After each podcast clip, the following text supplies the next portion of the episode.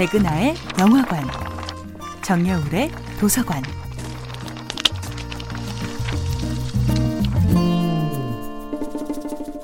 안녕하세요. 2019년 새해부터 여러분과 책 이야기를 나누고 있는 작가 정여울입니다. 이번 주에 함께하고 있는 소설은 루시 몽고메리의 1908년 작품 빨강머리 앤입니다. 오래전에 읽었던 책을 다시 읽어보면 이 책에 이런 구절이 있었어 하고 감탄하게 되지요.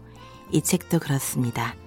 앤의 입장에 공감하며 앤과 함께 울고 웃었던 어린 시절과 달리 이제는 마릴라의 시선에서 앤과 세상을 바라봅니다.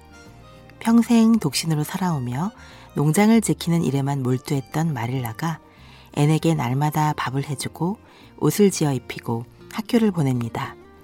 학교에서 놀림받고 돌아와 펑펑 우는 앤을 달래주기도 하고 앤의 억울함을 풀어주기 위해 온 동네를 돌아다니며 사과와 변호와 증언을 하기도 하지요. 마릴라는 조금이라도 밝은 장소에서는 결코 앤을 마음껏 바라보지 못합니다. 다정한 언어와 제스처로 사랑을 표현하는 법을 배우지 못했던 거죠. 마릴라는 사실 앤을 너무 깊이 사랑하게 될까봐 두려워하고 있었습니다. 마릴라는 자기가 앤을 좋아하는 것처럼 인간을 지나치게 사랑하는 것은 죄악이라 믿었던 것입니다. 앤이 어느새 마릴라보다 키가 훌쩍 컸다는 사실을 알아챈 날, 마릴라는 저녁 어스름 속에서 깊은 슬픔을 느끼며 홀로 흐느낍니다.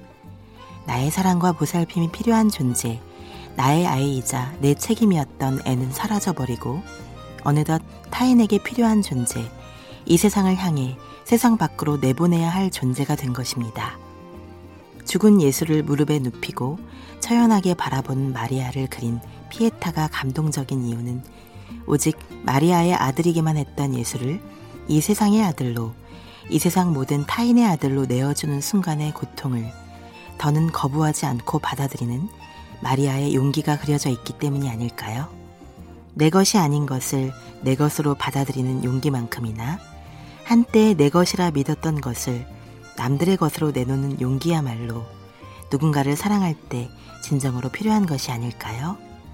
주근깨 빼빼 마른 빨강머리 애니 어딜 가든 천덕꾸러기였고 군식구 취급을 받으며 유리창에 비친 자신의 이미지가 유일한 친구였던 애니 한 남매의 딸을 넘어 우리 모두의 영원한 딸이자 자매가 되었듯이 말입니다.